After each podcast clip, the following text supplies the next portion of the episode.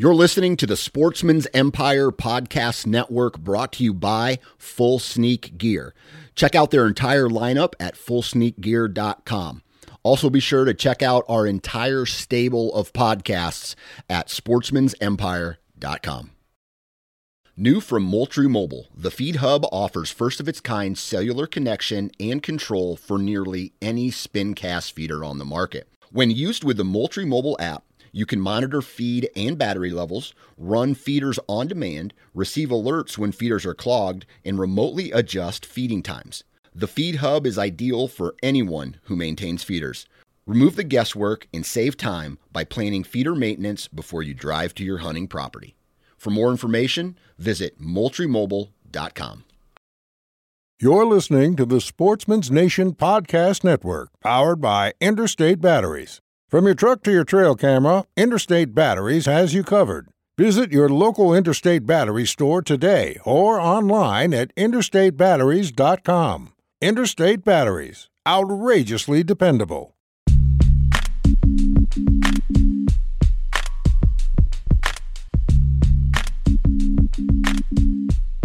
Welcome to the Nine Finger Chronicles podcast, brought to you by Exodus Trail Cameras, the number one podcast for bow hunting product information and hunting stories from across the nation. And now, here's your nine fingered host, Dan Johnson. Mic check, mic check. Here we go again. Hopefully, everybody's having a good week. It is hump day, and uh, that means the week's half over for me and uh, I always look forward to Wednesdays because I know that once I hit about 10 o'clock noon, then it's all downhill to the weekend. And that's when I like to have fun with the family and get to do what I want to do and, you know, just hang, do some relaxing. Uh, again, trying to get out and shed hunt. Maybe that's going to happen. Actually, no, it's not going to happen because I have to help my brother move. So no fun stuff this weekend other than lifting heavy things and putting them in a truck and then unloading them and then putting them into a different house. Anyway, that's what I'm going to be doing this weekend. I got to keep this quick because we have a lot to get to in this specific introduction. First and foremost, the podcast today is with a gentleman named Andrew Toigo. He lives in southern Illinois. And this podcast is about how he used maps and certain resources to identify public property, how he took a 4,000 piece, I think it's 4,000 acres of public, whittled it down into specific areas to attack during the hunting season through scouting and uh, you know hunting and scouting, and how he uses that strategy to basically be successful on public ground in southern Illinois. So that's what today's podcast is about. Now, in the podcast, he mentions Huntera maps and I figured I'd give a shout out to my buddy Ben Harshine of Huntera Maps. Now, I, I know him on a friend level, so I called him up and I'm like, dude, do you want to run a discount? Uh, because the guy mentions Huntera Maps. And he's like, well, I never run specials. And I'm like, come on, dude, I only have nine fingers. And then he says, you know what the hell, let's do it. So if you go to huntera.com, Wednesday, Thursday, and Friday of this week. And let me pull a calendar up so I have the actual official dates for you. It is the 31st of January, the 1st of February and the 2nd of February, he's going to be running a special on all printed maps. So if you enter the discount code 9 fingers, you will save 20% on all of Huntera's printed maps. So, if you've ever been looking for a map of a specific hunting property or a piece of public ground, and uh, now is an opportunity to save money. Huntera.com. Use the discount code Nine Fingers, and you will receive 20% off of all printed maps and then uh, if you want to, you can add your, uh, a mobile map as well. So, uh, but the the discount is for printed maps. Take advantage of that if you're looking for a map. Now, the commercial today is with Gearhead Archery. I tell you what, I have had a lot of good feedback, especially since the last time I think I ran a Gearhead uh, commercial, and that was man, I want to say that was like the 10th or something of this month. But since then, I've had a lot of guys come back to me and say, dude, I've shot a gearhead finally, and it's badass. So all I want to say for this is go to gearheadarchery.com, take a look at uh, the bows that they offer. They have now a 30, a 33, and I believe a 36 inch axle to axle, along with their 18, 20, and 24 axle to axle is what they kind of came into the industry with. And please don't rule these guys out on your when you're looking to make your next bow purchase because I'm telling you, it has everything you want in a good hunting bow. It's dead in the hand. It's quiet right? So that equals efficiency, and the design is lightweight and is great for packing in and out of uh, of the tree stand. So please go find a dealer or go to a local show or drive an hour or two hours and just go shoot a gearhead. And I think you'll be pleasantly surprised in the outcome. Gearheadarchery.com. Check them out. Boom. All right. I think that's it. Hopefully, everybody's having a great week. Let's get into today's, I guess, public land BS session podcast with Illinois native Andrew Toigo. All right, on the phone with me right now, Mr. Andrew Toigo. How you doing, man? Good, good. So, Hunt, you live in West, you live in Illinois right now, right? Yep, on the St. Louis side of Illinois. On the St. Louis side of Illinois. Okay. And is that the is that the bad part of St. Louis? Well, um, certain parts. I, anyway. I tell people I live I live in northeast St. Louis instead of East St. Louis, but um, I'm about 20, 20 minutes from um, the bad part. I can uh, I can go one direction and be at Home Depot in a mile, and and then I look the other direction out of my house, and it's nothing but cornfields and nice. in deer country. So I'm in a pretty decent spot. So me and my family are St. Louis Cardinals baseball fans, right? So Okay. my dad would take me and my brother down uh, when we were kids, at least once or twice a year, down to St. Louis uh, to watch a, a game at the old Busch Stadium, and the ride in, my dad would always tell the same story about uh, in the I think it was in the late 70s my dad took a wrong turn and crossed the river into Saint uh, into East St. Louis and he stopped at a gas station to go in and ask somebody for like my mom and him went in to ask someone for directions and when he came out two of the car, uh, tires on their car were completely off and gone someone someone in like a matter of five ten minutes stole two of the tires off of their car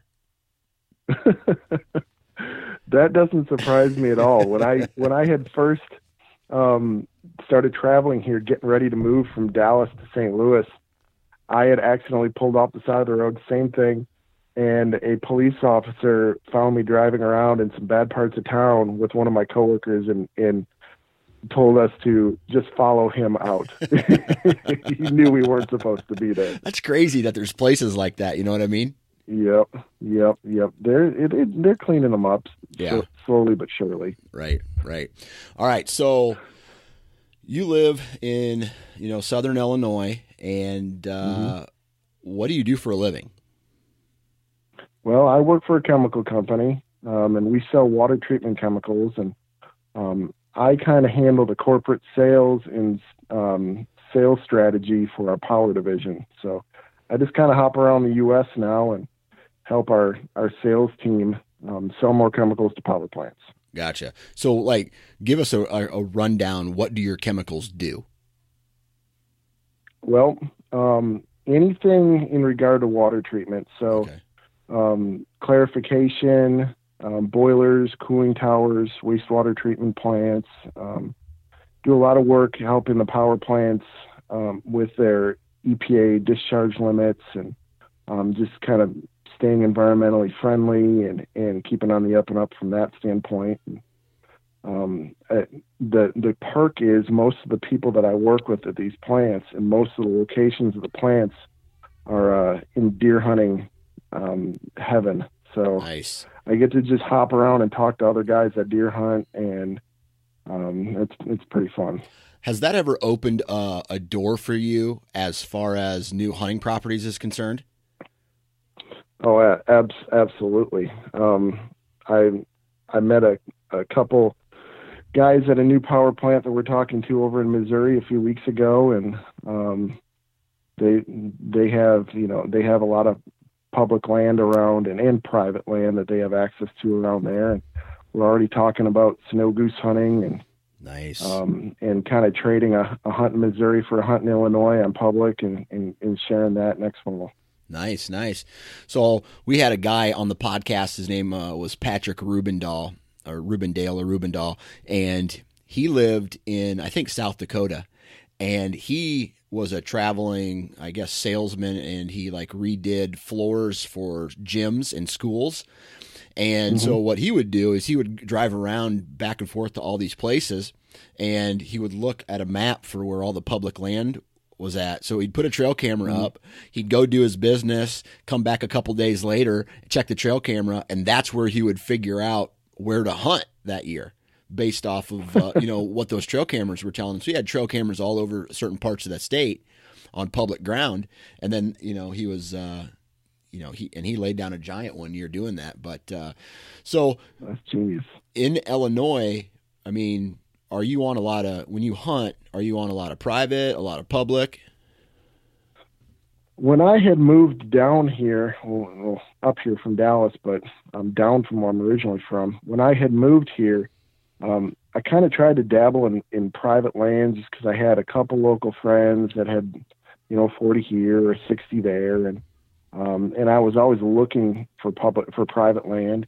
Um, but as my um, interests matured a little bit, and just the, uh, I found that I was able to find bigger deer and have more flexibility and more. Um, I could in, um, enable a little bit more strategy to hunting on public land versus private. Um, when you've got a 7,000 acre piece of public land somewhere, um, which there are a lot of chunks like that in southern Illinois, um, you can hop around. You're not limited to 160, and Yeah, and it's not a 3,000 acre or 3,000 dollar a year lease. right, So right. the leases are hard to come by here. Um, it's hard to just go knock on doors, at least in this area, and find land because we're so close to a city. Yeah, So um, li- largely, what I've found is the public land is is kind of untapped in this area. Everybody's got a a brother-in-law or a father-in-law or an uncle that's got public or private land, and they might have four guys and a forty, and the the public land button up to it has you know two guys at a parking lot for 900 acres. yeah, man, that's awesome. So Yep. You know, back in the day, Illinois used to be what Iowa is today, right? So everybody wanted to to go to Illinois to hunt these big bucks. They wanted to lease and buy property, and then you know it eventually just got so hoard out that uh, hunting opportunities in Illinois just went straight down unless doing what you're doing, hunting on public ground. You know, for the average guy, it almost you know certain parts of the of the state became impossible to hunt unless you owned or leased, right? So, did you ever have to go through any scenarios like that where you- you were maybe on a piece of property and then there was a shift and then it either got sold or the landowner said, "Hey, we're going to lease it this year"? Yeah, I've I've had that happen a few times. Um, I I had that actually happen to me when I was living in western Wisconsin. Um, uh, specifically, that's kind of an area a lot like Pike County, Yeah. um, where there's a lot of outfitters, and you know you kind of have the whitetail property effect. Um, um, I mean, that it's a great company and, and, and everything they're doing, but um, it tends to it's I've seen it kind of drive the prices up on some things and just Oh yeah, get properties out there in front of people more readily. Um, so they're getting snatched up. You don't, you don't, um, you don't see a lot of properties being sold word of mouth anymore. Um, Yeah. They're getting listed, and the, there's there's a lot of competition. So I was actually in western um, Wisconsin. It's actually uh, Trempealeau County. It's kind of in that Buffalo County area when I was going to school at University of Wisconsin Eau Claire, and I had just driven around knocking on doors and and found um, a nice property there, about 320 acres, and I hunted that by myself for four years. And over time, I had knocked on some more doors and got to know the neighbors and built it up to almost 500 acres of land to just hunt myself. Um, but as time went on, more people got into hunting. I feel like, and leases became more of a thing. And um, by I think it was 2009, they ended up um, kind of dividing that farm up for various leases and just kind of running me off. Um, but I at that time was was moving down to Dallas, so Yeah. um, it wasn't that big of a deal. So how long did you live in Dallas? I was there for a year and a half, and did you hunt um, down there? I tried. I didn't. Uh, I was just driving back up and hunting in western Wisconsin. Um, now that I know a little bit more about what's going on in Texas, just just through work, I I wish I had um, done a little bit more in regard to deer hunting down there. I did go hog hunting a few times, Yeah. um, just in river bottoms and whatnot. But I, I didn't actually uh, do any deer hunting there. I, I ended up with I would just pick a couple um, rec- rec- vacations and just do it that way Right, back in. Wisconsin.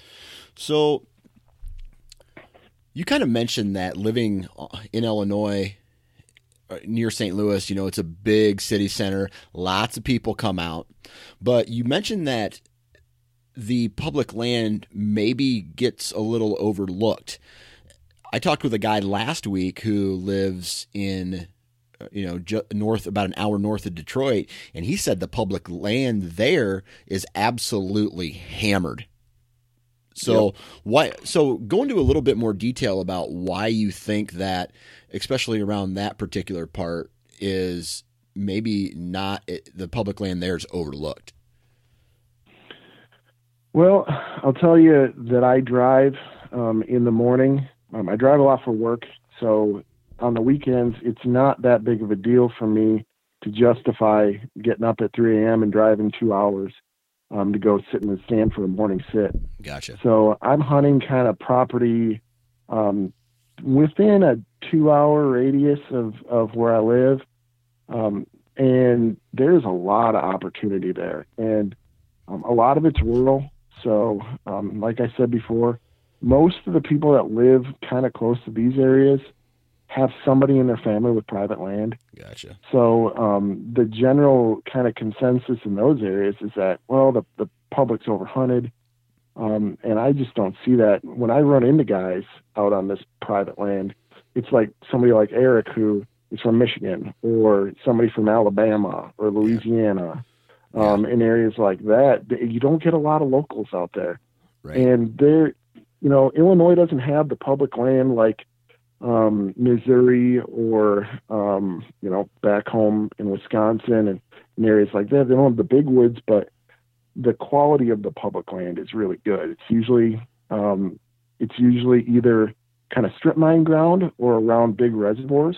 okay. So you have you have a lot of food, a lot of water, and a lot of cover. Right. Um, so Everything that's good for a private- whitetail, right? Yep. Yeah, and you have quality private land a lot of times that's surrounding all of this public land. Um, Okay. and, and it's just when you're when you're hunting public land, it's just as important to hunt the private around it. Right. Um, you know, from a deer travel aspect as it is to hunt the maps on Right. public land themselves. So, quick question: How long Yep. have you been in the area that you're currently hunting? I've lived in this area for about six years now, I think. Okay. All right. Um, and I've been hunting out here for four years. In the I of the properties that I hunt, they probably equal about thirty thousand acres. Okay. But I've keyed in on certain spots in those Right. um, that I just you know if you had to try to hunt thirty thousand acres, it'd be overwhelming. right. Absolutely. Um, so I have some things that I've done to kind of key in on certain areas, um, increase my odds. So let's talk about that. That's one thing that I think a lot of people overlook, right? When, for me, I have access to oh man, I want to say somewhere between a thousand to fourteen hundred acres, and you know, some of it, a lot of it's ag fields and stuff, so that limits it down. But there are times when even that amount of property can be a little bit overwhelming as far as you know i'm always second guessing myself on where to hunt and and it's almost like i wish i had someone to make a decision for me at times. So uh, when when you have access to 30,000 acres how do you go about drilling it down to find the right acre you know what i mean to put your tree stand on? Yep. Yep. Oh i i know that feeling. Um i kind of I get the same thing sometimes, especially when you have this much land. But um, a couple things that I did initially, um, instead of just getting out and just trying to walk all of this property, um, I had initially um, gone through, um, I think it was Huntera Maps, and I had a couple of their maps made. And I, I just kind of marked out where all the parking lots were on this first um, piece of property that I hunted and I drew a circle from all the parking lots around in about a quarter mile radius. Okay. Um, and then the areas that were still within public that weren't within those circles, those are the areas that I kind of focused on. And then I looked at the areas, well, of those, where are the, the natural funnels and where are the bedding areas in those? So, um, for the most part, I don't hunt food um, because there's just so much food in this area and so many oak trees. Um, in October, it's almost impossible to walk in quietly because the oaks yeah. are just everywhere. Acorns are everywhere. Right. Um, so I just kind of used that as a way to narrow down the areas that I was looking. So once using aerial photos, um, now I use something called onX Maps yep. that I got turned on to um, pretty much from my elk hunt this this past fall. Right. Um, I've started to use that now, and the onX Maps is great because you can zoom in and see the areas that look like really dense cover, um, and and I kind of cross reference that with the areas that I know are most guys aren't going to go aren't going to walk out to, and I find the natural funnels in those areas, and um, kind of mark areas that I could get downwind of a bedding area. Right. Right. Yeah, that makes a lot of sense. So the question I have for you now is: so you, you said you got you had that Hunter, uh, you had that Huntera map. You drew circles mm-hmm. around all the parking lot, lots, right? And then mm-hmm. you found out how much of what was not inside of those circles was left, and mm-hmm. and then what was on public land. So yep. that was those were the areas that you wanted to focus on, right? Yep. Okay, so how many acres did that leave you to to go and explore based off of what you did there? Well, um, that probably cut out eighty to ninety percent. Okay. Of of what I was looking at because the the initial farm that I started hunting four years ago, well, not farm, the initial public land piece, um, was kind of long and narrow um, with a lot of fingers. Um, most of it is is lake frontage, um, as is most of the public land in the state of Illinois. Gotcha. So that that kind of narrowed down, I would say, ninety percent of it, and then of that um, last ten to twenty percent, um, I was just looking for bedding areas and and areas that were kind of hard to access because um, I, I, use a boat a lot of times to get in, so that makes it easier. Or um, I use a mountain bike in some areas, um, you know, or just kind of um, sneak around the edges and, and, and take the long way in. And the way I decide on which stand to hunt is just mostly on wind direction then. Yeah. So makes a lot of sense.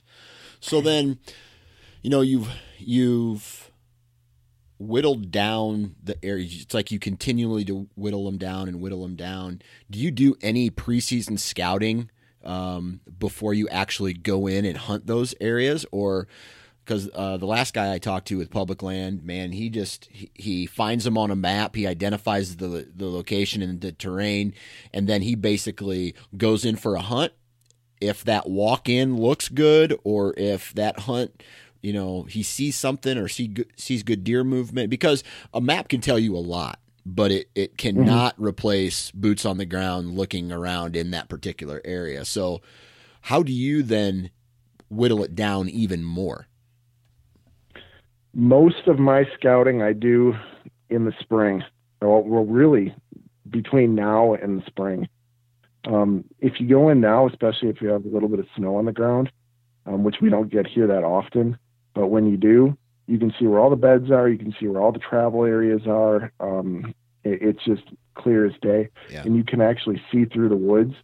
So I can get into places now that are really hard to get in during the summer mm-hmm. um, and, and fall, and I can kind of pick my spots. So I look a little weird going around shed hunting this time of year because I've got a climbing tree stand on my back and a and a saw in my pocket and I'm walking around, and if I find a, a spot that looks good, I'll set up. I'll say, you know, I'm going to hunt this stand on this wind direction, and I'll find a tree and I'll kind of cut off some of the the dead branches going up and whatnot, and I'll mark myself a, a tree right there, and I'll go right up it and and set it up for a climber. Nice. Um, and I do all that this time of year, um, and it, it just that way I, I have an infinite number of options when it comes, you know, in in the fall. Um, and and I do almost all of my hunting. I, I know you're a big running gun uh, fan. Yeah. You talk a lot about the uh, the assault. I think the uh, lone wolf assault. Yep. I think that the lone wolf um, climber is probably the best kept secret in public land hunting. Yeah. Um, all of the guys that you see hunting public land that shoot big deer, are using these lone wolf climbing tree stands because you can get up and move so fast. If you see a doe come through 60 yards away and, and a, a buck or two behind her, you can get up and move another, you know, 40 yards. Yeah. Um, in no time. Yeah. Yeah. So it, it's it's really handy. Yeah, being mobile is definitely a key, right? Um, oh yeah.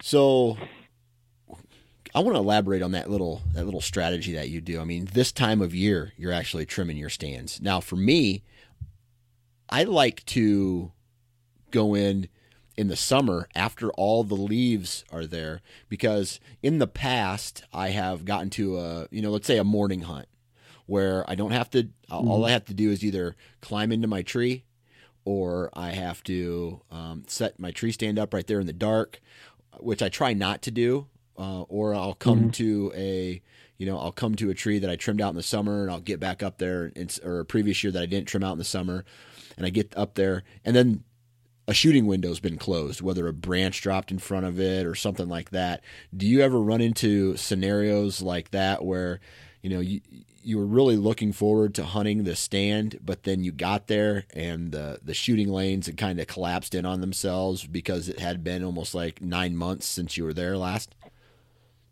yeah, actually, on, on one piece of property, um, this last year they came through and and used a, a probably a D9 dozer to doze a trail through the middle of it because they were doing some controlled burns, and they had pushed up berms of of um, of basically just debris and dirt and everything through this whole area, and it was right through one of my shooting lanes. Oh. Um, and there was no trimming that back or anything. Yeah. That was just something I, I just kind of had to to shift another 30 yards and yeah. Um, but yeah, that that does happen, and I will come in early season and hunt some of my um, my best stands, my best rut stands, the first couple of days of season. Um, just hunt them once, and uh, and just make sure they're pretty cleared out. But the first few years I hunted out here, I burned out all my good stands. Yeah. Early season, just getting too excited. Yeah. And that's actually something I've kind of learned from um, from you and, and Mark on on the podcast is don't burn out your stands yeah. early season. Waiting, you know, waiting for the right moment to strike in some of your best spots. And that's the nice thing about hunting thirty thousand acres of public land. You, you don't got, have to burn out your stands. you got more than one, right? Yep. And I invite buddies down from back home, um, and do a little bit of scouting and set them out on other parts of the public. And not only are they having fun and in scouting and and um, and shooting deer and and having success, but they're also scouting for me. Yeah, dude, that's a win-win. That's So- a win-win. Yep. More boots on the ground, learning more about the properties. It's good, and there's there's plenty of it. All right. So, do you do you think that going in and doing your scouting this time of year uh, in early spring, as opposed to maybe in the summertime, uh, is a benefit for you because of less pressure on the areas that you actually want to hunt? Yeah, and you can just see more. Um, most of the areas during the summer that I'm hunting are so grown up um, with things that that want to poke you and, and make you itch. Um, Yeah. we we went out and and scouted two summers ago during the middle of summer and we came out so covered in chiggers and ticks and poison ivy and and everything and it was just really hard to see what was going on because the underbrush was so thick Yeah. um, so this time of year you can see where the beds are you can see where the travel areas are um, the, the areas that are still thick right now are the real true bedding areas Yeah. um, and and that's where those deer get pushed um, when the pressure hits. The areas that I'm hunting get hunted really hard from the end of October um, through the middle of November, middle to end of November. Yeah. Um, but most of them are are draw only for shotgun, um, which helps, and some of them are are lottery for archery as well. Um, but a lot of them aren't. Okay. so then, as you're doing your, you know, you're planning on how you're going to attack these public pieces of property. You know, I think when it comes to public land, there's like there's a couple tiers to the kind of public land hunter that hunts there. You got guys like yourself who sound like you're very hardcore about it, you're very serious about it, you do all the proper scouting and work. And then you got the next level who are probably not going in and scouting until right before the season starts. And then you got your third level that is, you know, your weekend warriors don't do any scouting. They hunt, you know, 25 yards from the parking lot type of guy. You know what I mean? Mhm. So when you are looking at a piece of property, when does traffic, when do you see traffic start to pick up on those public pieces? And I'm not talking necessarily about just the the uh, just the hunting season either, but either before or Mm. after. Amazingly, I am yet to have another hunter walk under my stand um, while I'm hunting. Yeah. Um, but I I definitely you can tell judging on the parking areas, and you you get some rabbit hunters and you get some mushroom pickers, and um, we've had a kind of an infestation of of ginseng pickers recently Oh yeah. um yeah, that i mean they're just everywhere but um the the hunters really pick up in the end of october and then obviously those first two weeks in november it's it's kind of chaos but um that's when that's when we get the boat out and we start going in by boat um or or we um we just hike a little farther and and do an all day sit Yeah. um and and and go that way You know, I'll tell you what. There's a theme here. There's a theme here to guys who are using water to access. Because one of the very first podcasts that I ever did um, on a hunter profile was God. I wish I knew his name, but the dude takes a boat across uh, a lake to get to his piece. My buddy Lucas Psycho out in uh, North Dakota, he takes a boat uh, to get to up up the Missouri River to get to one of his pieces, and then we got uh, guys who are using kayaks to get into places, and it's almost like the deer don't even know how to process it because they've never seen a threat come via water before. So it doesn't Yeah. it doesn't spook them as much. Are are you noticing that as well? Like when when you started using a boat to uh, access stand locations, did you see any like did you have a, an aha moment? I had an aha moment this year actually in regard to that. Um, you know, I've grown up in northern Wisconsin in the big woods up there, I, I saw guys coming in during rifle season as a kid in kayaks down rivers and, and across lakes. And um, I, I always thought that was cool, but I never really considered it again until I moved down here. Um, and you see the whitetail adrenaline guys doing this kind of stuff and other guys hunting public land. But you, you think, you know, oh, that's on, on TV, you know, this year we started doing this probably three years ago and this year i was sitting on stand and the boat was 10 yards from the base of my tree tucked in some cattails right um, i look to my left and there's a little six point buck coming down towards me and i hear this motor coming through and it's a couple of bass fishermen so i watch these bass fishermen pulling up and they pulled right up within 15 yards of my stand and could not see me in the tree. And I look over to this deer, and this deer staring at the bass fisherman. He just hunkers down and almost belly crawls back up this hill and then stands at the top of the hill for 45 minutes as these guys fish this shoreline. And the minute they're around the bend, he comes and walks right in front of me and right down the shoreline and hooks around the the um, little bay and out of sight. No doubt. And at that point, it told me these deer don't care about these boats at all. Um, they're so used to seeing bass fishermen in these areas um, and other fishermen and other people recreating on the water. And the thing you're doing is you're not putting your scent trail all the way into your tree stand. You're not blowing out the woods as you're coming in. Um, it's just kind of like guys who swear by driving their four wheeler or their tractor into their stand or to go check cameras. Yeah, for sure. Um, the deer are used to it.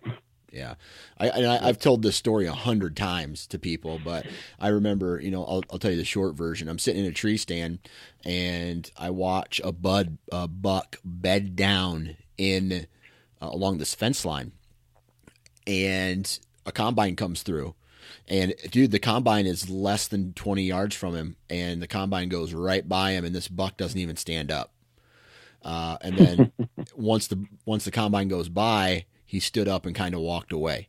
But that tells you right there of what what scares them and what doesn't. Like certain things they find as a threat, and like I guess a gigantic rumbling combine doesn't scare them as much as we think. Yep. Now, one thing that I did notice this year, um, where you park the boat in regard to wind direction is actually a big factor. Okay. Um, I rem- I parked my boat um, about 200 to 300 yards away from where I was going to hunt on one set, and the wind direction changed and started blowing the wind onto on land versus over the water. And I listened to deer blowing down by the boat for the last half hour of the night, and I think they were just blowing at the boat. Yeah. Um, because the wind direction had changed. So that's one thing that I've been really careful about this year is is watching my wind direction in regard to um, where I park the boat as well. Yeah, man. Um, so, how often are you using that boat as, uh, I guess, an access vehicle? Well, this year I, I didn't use it that often, even though I, I had spent a lot of time in the off season getting the boat um, ready. I I intended to hunt pretty much from the end of October into the middle of November, and I shot my buck the first day of my rut vacation. Sweet. Um, my buddies from Wisconsin actually um, arrived about 45 minutes after I had shot my deer, and they were getting ready to hunt for the next 11 days with me, and and I was tagged out. Um, but you know, in past years, um, mostly I just use it in early November to get away from the other people. Right. Um, and and and to get into those kind of all day sit deeper in the woods funnels. Yeah. Yeah. So let's see here. So you you've you've used that water as kind of an uh, you know water as a, an access route. Now, access is key. We all know this. So when you're actually parking somewhere and walking in, you know, a lot of times people will follow the path of least resistance to get to wherever it is they're trying to get to. And that's either on the top of the ridge or on a well-used trail or you know what I mean? Like they're not Mhm. they're not dropping down and walking a crick in or they're they're not walking through some thick shit to get to, you know, the backside of a bedding area or something like that. How Yep. much how much focus getting to those stand you know once you've identified an area that you want to hunt how big of a role does access play for you on public land, access is probably the most important factor. And um, you know, Dan Infalt talks a lot about having about where bucks bed Yeah. and bedding out on peninsulas and things like that. I have seen clear as day bucks bedding on peninsulas in areas overlooking the entrances from from parking areas. And I know for a fact that they're sitting there and they're skirting out um, as they hear a hunter enter during, you know, early in the morning, or as they see a hunter entering at 2:30 in the afternoon. They're just skirting out the backside and and and going to thicker cover. But they, I think, a lot of these bucks bed closer to the kind of trails and things like that, so they can keep an eye on what's going on. yeah Um, and and you can see their beds clear as day. So that's why I use the uh, the boat, or I'll circle around. And assuming you know my the wind is just as important on your entrance as it is sitting in a stand. Yeah. So um, as long as I can get to a stand without blowing my wind through the areas that I know are bedding areas, I'll walk the extra three quarters of a mile around um, just to get out of that. Right. And and I try to set up the areas that I'm hunting to, to allow me to do that. right. Yeah. Makes a lot of sense.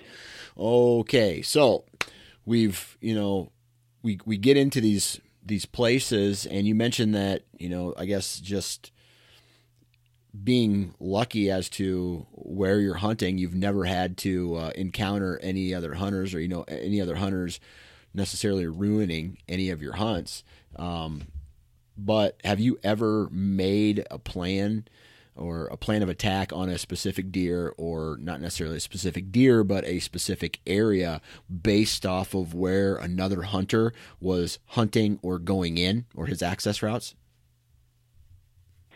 Yeah, and when I when I look at the at the maps and kind of my game plan for the day or for the next few days, um, I if if I know I want to hunt maybe two specific out of two specific parking areas, kind of look at what's going on on the private land too, depending on that time of year. So late season, um, if I know that bedding area is on private or on public in one spot and they have to cross through public to get um, to food, or if I know that there's two big bedding areas and the bucks have to cross be- are going to cross between those to scent check those bedding areas. yeah Um, I you, you can kind of decide where you want to hunt based on that, and then I'll get in there in the morning and see how many trucks are parked there. And sometimes it's the same local guys that are there, and I share with them where where I'm hunting. And a lot of guys are really secretive about where they hunt. I've found that nobody really wants to hunt next to somebody else. Yeah. So if you tell them I'm hunting over here, um, sometimes I get dropped off. Sometimes I park here myself. So even if my truck's not here, I might still be hunting out there. yeah You never know. I could be hunting there any day of the week. So, um, you know, most guys kind of get the hint and they find a different spot to hunt. right Um, and so so it's not necessarily I that you're share my, it's not necessarily that you're telling them, "Hey, I'm hunting here, stay away." You're just informing them that there there's another hunter. You know, you're you're you've been hunting in that area, and no one really wants to go Mm-hmm. hunt next to somebody else anyway. So they kind of just Yep. take. They're just like, well, I don't want to hunt there if someone else is hunting there. Yeah. Okay. Yep. And I think that's a smart way to approach it because nobody wants to be to do two days of scouting and then realize that somebody else is hunting in that same area right there. Right. You know. So if you just share that information, it helps everybody. Yeah, absolutely. So let's talk a little bit about failure because and, I, and we talk about this all the time on this podcast, and I think this is just a life rule, right? When you fail, you have to learn mm-hmm. from it, or you're destined to fail again. So, can you give us an example of a time that you went into one of these pieces of public ground and you had this game plan in your head, you failed and then you turned around and used that failure as a learning experience to maybe the next hunt, the you know the hunt the next week or the next year, and that turned into success for you.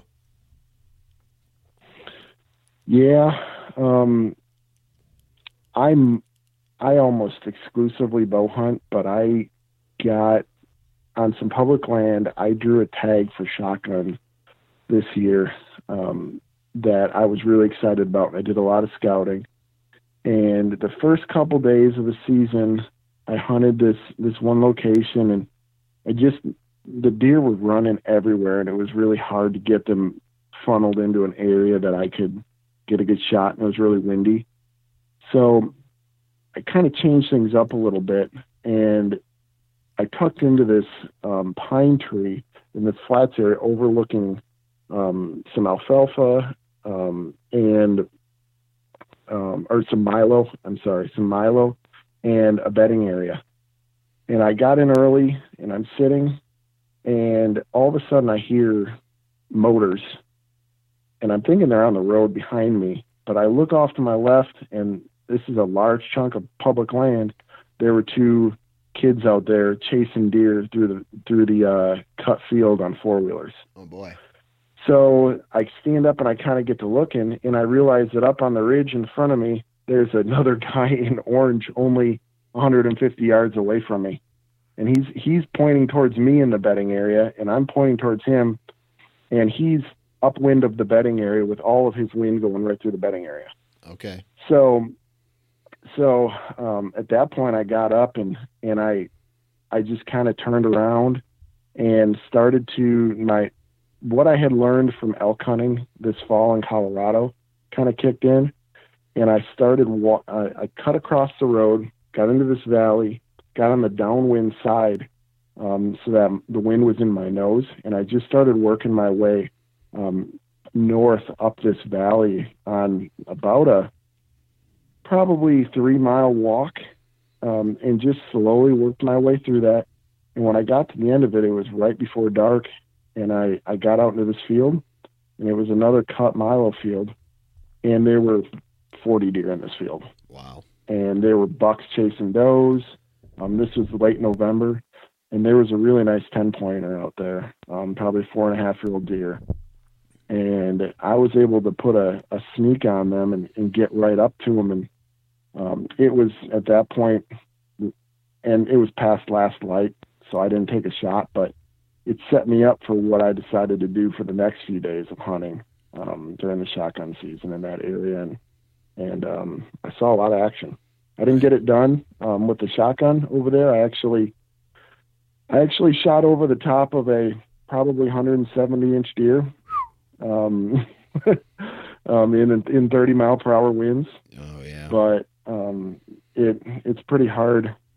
It's pretty hard to get a steady shot during wind like that. And, yeah um, I was more or less kind of kicking myself for even taking the shot when it was done. But. Yeah, absolutely. You know, I want to talk a little bit about gear because that's one thing that I do a poor job at when I'm talking to a lot of you guys who, you know, do the public land thing or the run and gun thing or, you know, wherever you hunt, we never we never get into the gear that uh, that we use, you know. And with you being such a mobile hunter and you know attacking this public land. Is there? I know you mentioned the, the lone wolf climber, but is there any other products or gear that makes your life as a public land hunter easier? Yeah, definitely. I'd say there's two critical things that if I don't have them with me, I don't go hunting. And the first is a really good handsaw, um, because when you have a, a climbing tree stand, there might be one or two small branches that you need to to uh, um, snip off to get up a tree, and um, so that's one of them. I I use the Wicked tree saw because it, honestly, it's so sharp that with two or three little um, strokes of the saw, you can quietly get through a little branch Yep. and and drop it out and and be very quiet with it. Um, so I, that's one product that I would recommend.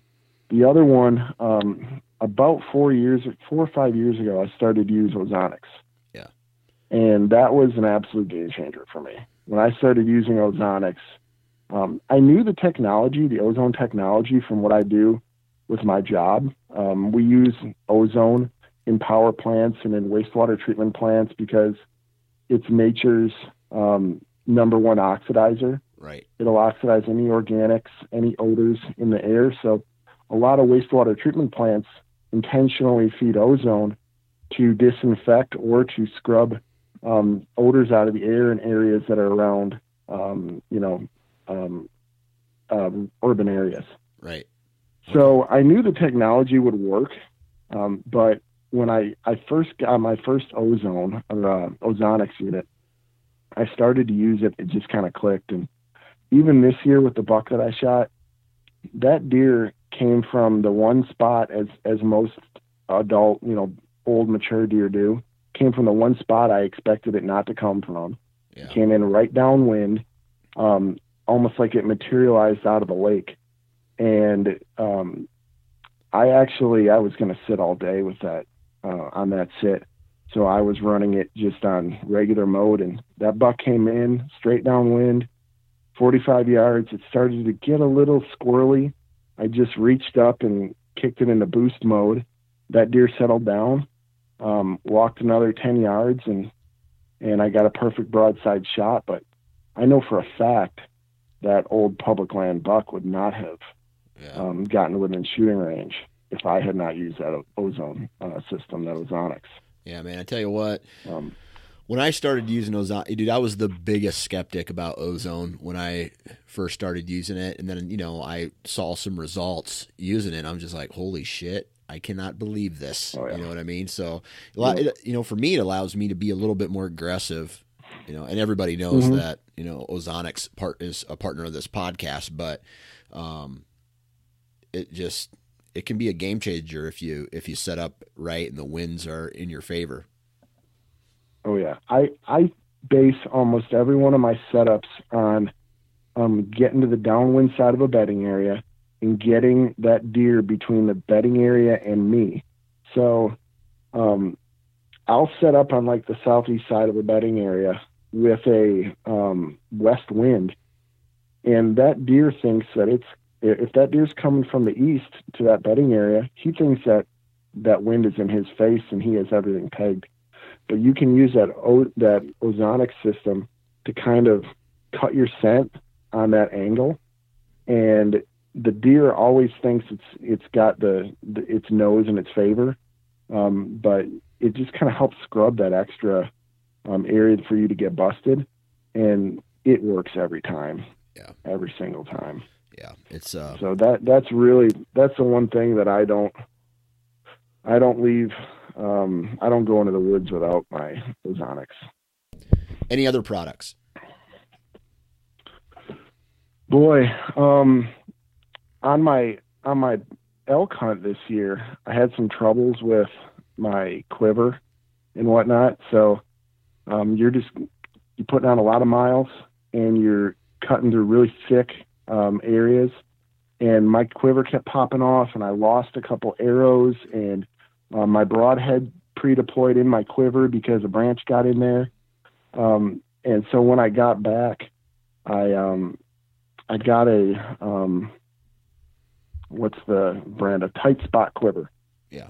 And that was that's a really good product. You never would think that a quiver would be a a game changer or anything like that, but that's just a really quality built product. Gotcha. And um and that's that's helped me a lot too. Um and just I, I never shot with a quiver on my bow. Yeah. But now I've started to do that. Yeah. As well. So So you know, anything to keep your bow nice and compact um, really helps when you're public land hunting, and especially out of a climbing tree stand. Oh. Um, so that's kind of what I've been going towards lately. Yeah, absolutely. All right, so you know how how has your success been overall? You know, let's say down, especially in this uh, Illinois piece over the last four years you've hunted it. Um, mm-hmm. Have you found success all four years? Yeah, I started scouting it four years ago, and in my first season out there, um, actually, it was the first spot that I picked on the map. Um, and I scouted probably a dozen, dozen different locations that year, but the first spot I picked on that map is where I shot my buck that year. Oh, nice. And um, it was a nice 12 point buck, uh, my biggest buck to date. Um, so I've shot four P&Y bucks in the last three years on, on public land out here in Illinois. Nice, nice. Um, and then another, I, I got my first bull elk this year, first time elk hunting, and we went out to Colorado and public land over the counter tag and archery. Just put on a lot of miles and and got one. I got a five by four. It's you know it leaves room for improvement. Yep, nice. yep, with a bow. Nice, nice. And it's absolutely delicious. We're making elk gyros tonight. nice, nice. My goal, my goal was just to get out there and shoot any elk, to bring it back and let my wife try this elk meat, so that I would have permission to go, you know, next year and the year after and the year after. Right. So mission accomplished, and this one just happened to have horns. That's a win for everybody then. Yep. All right. So. Yep. There's a lot of people out there who, you know, and it sounds to me like your public land isn't near as pressured as some of the other public land uh, people that are out there. But I get emails a lot uh, about people they're struggling right they can't they can't figure it out and mm-hmm. you know some of this i can give people certain tips of advice but because i don't hunt a lot of public land i, I don't feel like it should be giving advice to people who are hunting you know high pressured properties i mean i have to share some uh, all, well all of my properties with other hunters and I've learned how to kind mm-hmm. of leave their areas alone or what whatnot. But how would what kind of advice would you give to let's say a guy who's struggling on public land hunting, either being successful overall or finding the right areas to hunt? Well, most guys as as I have done this in the past as well. Most guys are used to hunting on a 40 acre piece or an 80 acre piece. they pick a stand and and they sit in that stand and, and that's their spot. Or they might have a couple um, hang on stands or ladder stands and they just kind of rotate between those on that 40. Yeah. Um, the beautiful thing about public is that you can move. And a lot of times that's the most fun part about hunting is the scouting and the moving and the seeing new areas. Um, so my advice would be um, limit your your time to any one particular spot and just move. And things change from year to year as well. So hop around, um, use um, cheap trail cameras to your advantage. Um, or you know, I don't do that that often, but I have done it with some success. Um, but just move around um, and and do some observation sits and do some early season scouting. But um, instead of sitting in one particular area, hop around um, and, and just compile more information. Right, right. That's pretty good advice, man. Well, I tell you what. I really appreciate you taking time to uh, come on the podcast today, chat with us a little bit, and uh, talk to us about uh, basically we just BS'd for uh, an hour about how you approach uh, public ground and um, the success that you how I mean how that has led to success. So, um, man, thanks for coming on, Andrew, and uh, good luck this spring doing whatever it is you do shed turkey mushrooms and then good luck uh, this upcoming fall as well well I, I really appreciate it dan um, you do a great job here on this podcast and um, I look forward to uh, 2018's podcast and, and catching up and learning more from you.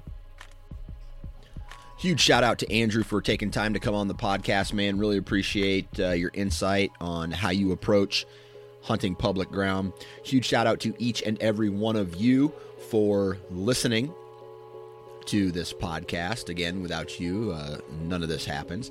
Also, be sure to take advantage of the Huntera discount for the next three days. That's uh, something my buddy, I had to weasel out of my buddy Ben Harshine. And uh, again, huge shout out to all of the partners of the podcast Exodus Trail Cameras, Wasp Broadheads, Gearhead Bows, Ozonics, Lone Wolf, Bighorn Outfitters, Ripcord Arrow. Please go out and support those companies because they support this podcast and uh, they're all badass companies that make badass products.